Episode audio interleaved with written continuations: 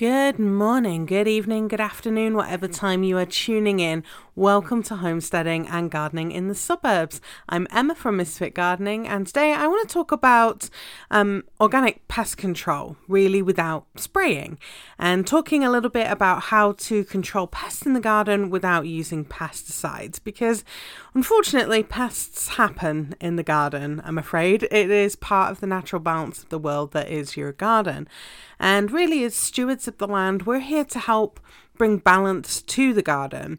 And I like to use a more integrated pest management style of gardening that I learned during my permaculture design course. And I really like to let the natural predators do the work. It's not necessarily because I'm a super lazy gardener, but I'm a very busy gardener. um, but oftentimes, what I find is that my garden over the last few years has just gotten better and better and better and has been more alive with beneficial insects that are coming from all over, um, not probably just my local neighborhood, but maybe even the neighborhood beyond, because there's just so many things that are there for beneficial insects to be part of. I, I really love every year when I've gone out and I've found praying mantises like uh, that's not something that I had really seen. Um, certainly in the UK, we don't have them, but being able to see them up close and personal, and just you know watch them as they are tackling the pests and doing their thing is really quite fascinating. Um, and although I'm incredibly squeamish when it comes to certain types of uh, bugs, particularly spiders, um, you know it's really fascinating to watch them in the garden as a whole. And my husband always thinks it's really really funny that if I see a spider in the house, I am like jumping as high as possible, well away from it, you know, screaming bloody murder about this spider. And, you know, all the dogs are like jumping around me at the time. But in the garden, I'm just able to kind of breeze past them um, and and work with them that are in there. So you know, using these more um, integrated pest management styles of gardening can take time. And um, you know sometimes you know i really want the cabbages not to be half chewed by snails. Um, if you are on the facebook group then you will have seen the picture of the uh, cabbage that has been decimated by a snail. Um, but also i get it right I don't want squash bugs to be invading all of my winter squashes and those dang Mormon crickets that appear every year. I don't want them to have eaten my first ripe tomato, and they did this year. They got to it before I did. So I get it when you say that you want to control the pests um, in your garden, but for a sustainable organic garden, we need to be looking from the viewpoint, uh, well, rather than looking at it from the viewpoint of kill all the pests, we need to change your mindset and start looking at it to to what are these pests telling me about my garden? So let's talk a little bit about what that story is because pests typically attack weaker or stressed out plants just as you know if you've ever watched you know a nature show on TV you know you're the predators are typically picking off you know the weaker um, animal in the herd and pests are doing the same they're often an indicator that something is going wrong in the garden and one of the common reasons for things going wrong is often the soil. And the soil is, you know, typically the main reason behind weaker plants. Plants that have a healthy soil and adequate fertility around their roots tend to have a better immunity system and are able to resist plants and diseases. So, by fixing the soil by using organic gardening methods, you know, like mulching and applying compost, those kind of things, they're going to help your garden each season. And by applying compost throughout the growing season, we can really help to maintain the fertility levels in your soil. And remember, you know, we want to be adding two to three inches of compost in fall or early spring to your garden to help it grow. And if you have terrible luck with gardening so far and you're kind of feeling like, I can't grow a garden, like I don't have a green thumb, by the way, I don't believe that anybody has a green thumb. Everybody can grow a garden garden, but maybe take a little bit of time and go through the intensive gardening training series um, that we have on the podcast to really dig in and learn a little bit more because it's not too late to start prepping your garden beds and it's never too late to start converting to an intensive garden and using more of these more natural gardening techniques, which is ultimately better for you as well as the garden, right? So let's talk a little bit about pesticides because, on the whole, pesticides are bad news. And the use of pesticides, even organic ones, can do more harm than good in your garden. Like even those organic pesticides that you you make yourself, like the natural sprays and things, or you buy an OMRI-listed uh, commercial organic pesticide, they can still hurt the beneficial insects like pollinators in your garden, as well as the bad bugs that you're trying to control. And pests that survive the use of those pesticides are going to be stronger and are going to do even more damage in the garden. So that's why in an intensive organic garden, pesticides, even those natural ones, are a last resort. So let's change it up and talk about changing your mindset because you know, I'm sure most of you listening have walked through a grocery store and a grocery store's produce section. If you haven't, then definitely next time you're in there, go check it out. Um, because it's actually kind of hard to see that pests exist when you look in a grocery store in the produce. We do a lot of removing and picking to ensure that there are no nibble marks on the produce for sale consumers, so that's you and me when we're going to the store, we don't want to see that there's a hole missing in the middle of the spinach leaf from a bug. We don't want to see chew marks on things. We want perfect produce that is uniform, right? We've been kind of conditioned that that is what is normal. But when you look in a garden, quite the opposite is true, right? In our garden, though, we cultivate, you know, we can cultivate healthy soil, we can cultivate healthy plants, and we can bring balance to the bad bugs if we can forgive the nibbles, right? And allow a higher tolerance for insect damage. I've walked around so many different gardens, right? And I've walked around them all across the US. Like, I love visiting botanical gardens.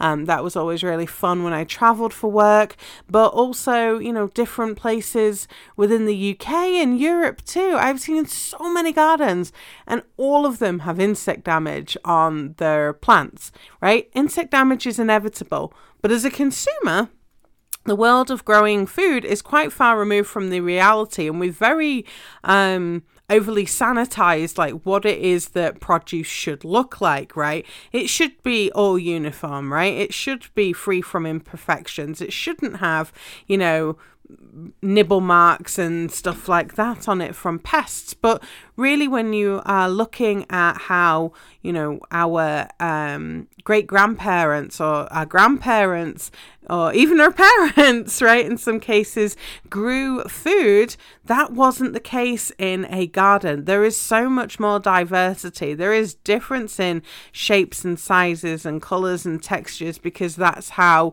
you know, plants are breeding and um, are you know transferring those genes along right that that's kind of evolution there and you know being able to accept a higher level of um, insect damage on our gardens can actually kind of help to um, bring us closer to the garden as a whole, um, but also see the successes that we have in our garden rather than just the failures, right? I can't tell you the number of times I've gone to get what looks like a perfectly juicy tomato only to find that a cricket has chewed half of it off on the other side. That's really frustrating.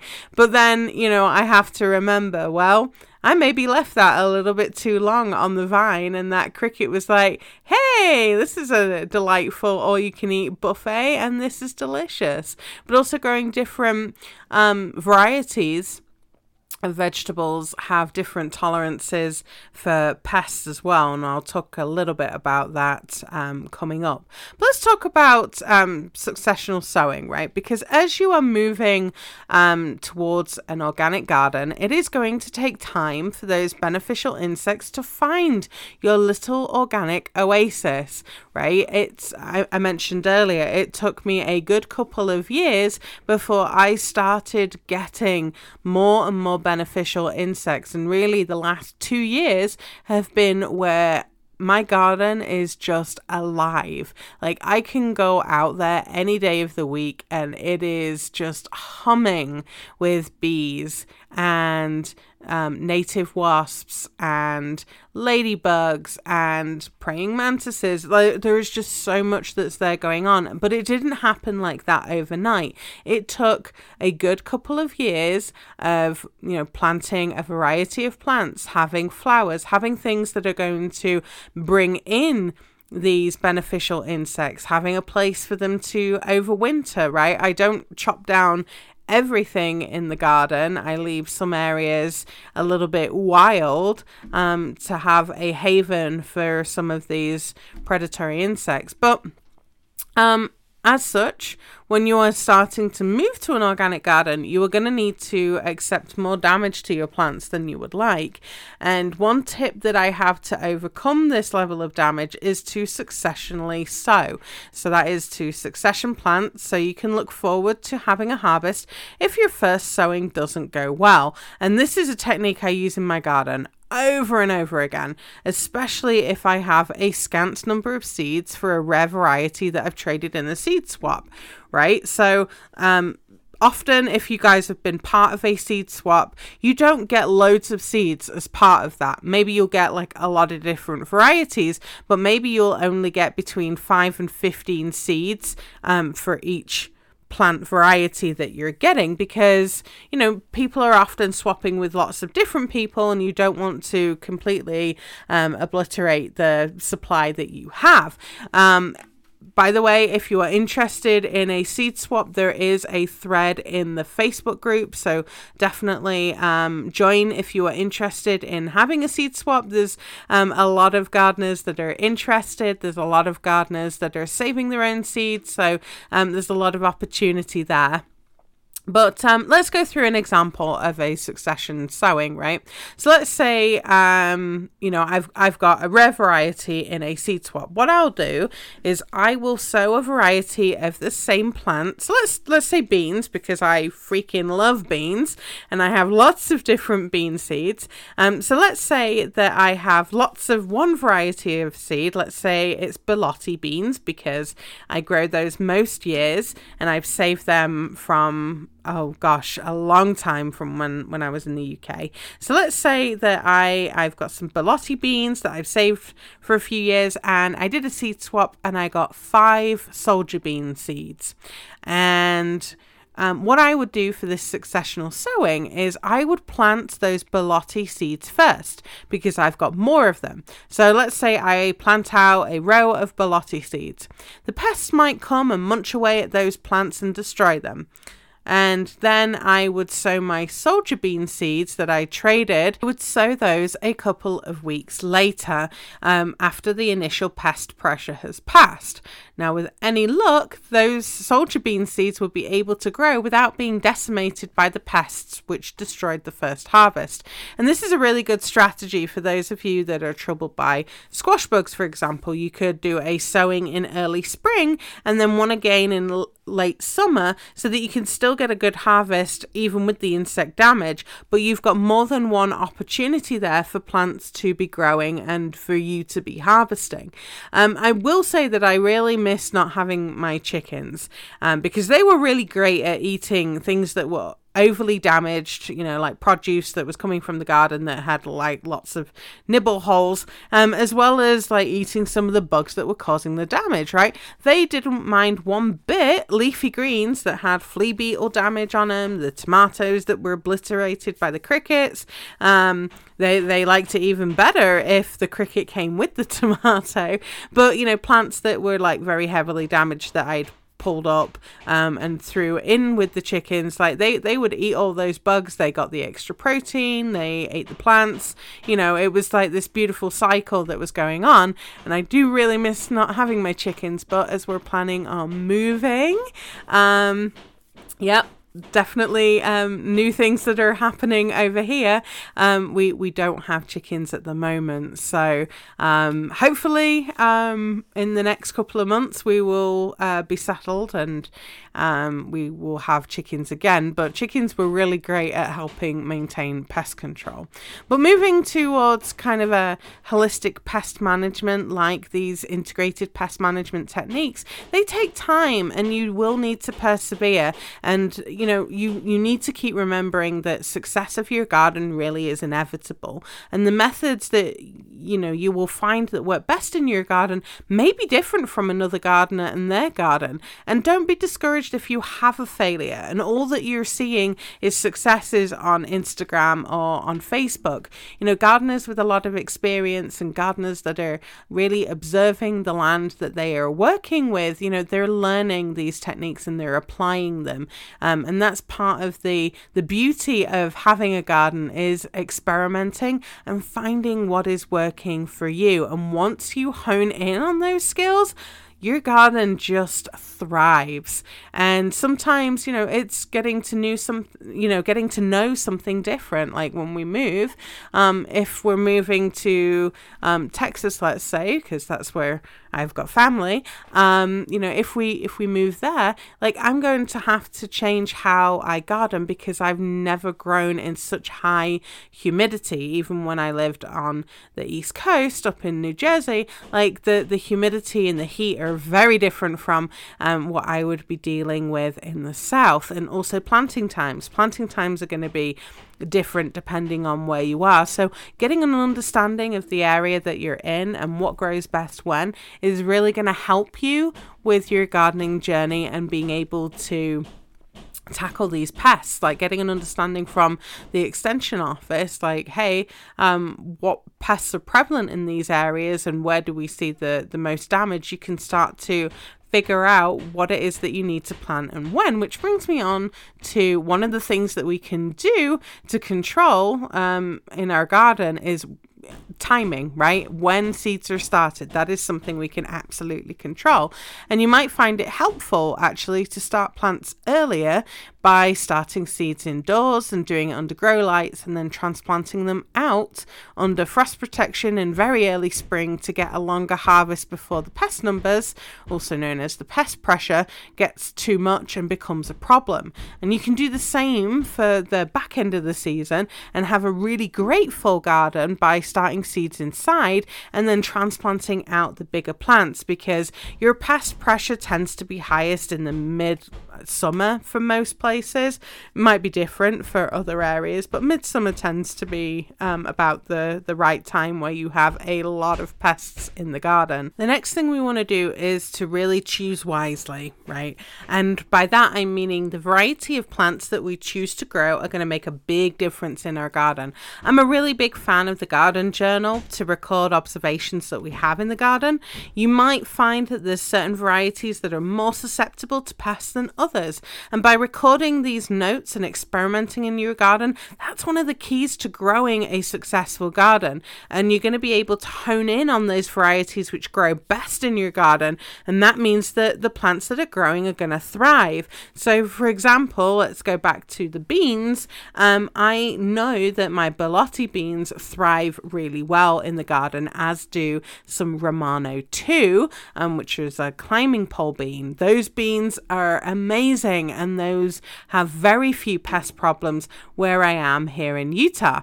Um, but when I move, I get to experiment all of these varieties again and find out what is going to grow best in different climates, right? If we end up on the East Coast, varieties that grow best there are going to be very different from those that are in Georgia, for example, or Florida, right? So hone in on varieties that grow best in your garden and make notes of those observations, right? If you see a lot of tomato hornworms on a particular variety, then maybe not grow that variety, right? Look at the variety that was growing that had fewer um, incidences of tomato hornworm on there, and maybe try a different variety and see if it has more or less. And make sure to record those notes so you don't forget and use those to help drive your decisions in the varieties that you are going to grow um, as you go through those um, exercises each year of hmm what am i going to plant this year in my garden? What variety am i going to experiment with this year right? It's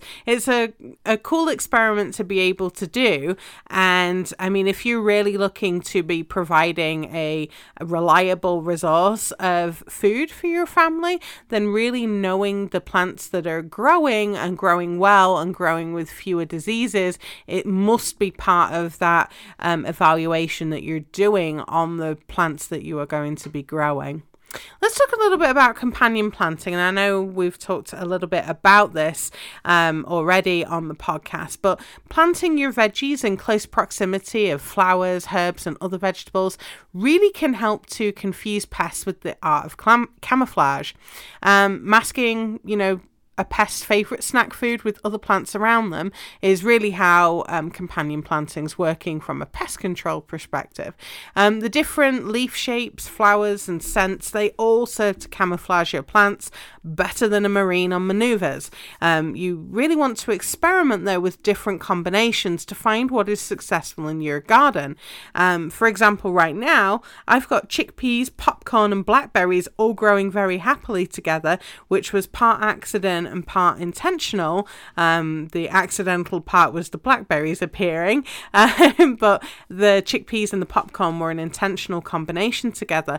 But they're growing very happily, very healthily, and um, I would never have known about that combination if I hadn't have experimented and I hadn't taken notes. So take a look ask your friends that are gardeners ask um, you know other people that are growing around you and see what is growing good in their garden and use that as a basis to start your garden or try um, a combination of your own or listen to the companion planting podcast episode for some ideas of what you can try in your garden.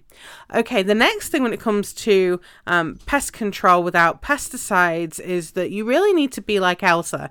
And when you're gardening and you're not using pesticides, you really need to learn to let it go. Um, it is often a better strategy to remove infested leaves by chopping them off if you spot the problem early. And, you know, if you've got pill bugs, for example, all over a summer squash plant that is now looking a gross kind of mottled yellow colour, it is probably better to cut the plant off at the base, um, you know, level with the soil and remove it from the garden and then go back and add compost compost and mulch to cover the bare soil or use a cover crop, right? We, we get very attached to the plants in our garden and we often see it as a failure if that plant is not working. But realistically, what happens is when we're growing, not everything is going to grow well, and some things will succumb to pests. And it's okay if we just kind of decide to pull it up and get rid of it and start again. Um, it's okay that that happens. You are not a failure as a gardener. And, you know, look at what else is growing better in the garden and learn you know, try to kind of figure out what is making that grow better. Is it the type of plant that is growing better there? Is it a variety? Is it the location? Is it getting more water than some of the others? Is it getting less water? Is it somewhere that's getting more sun or less sun? Like, what are some of those things that are maybe causing, um, you know, that bed or that plant to have some of those issues? And if we can figure out what may be the cause, we can start to try things to help remedy those problems, and then that will help our garden grow.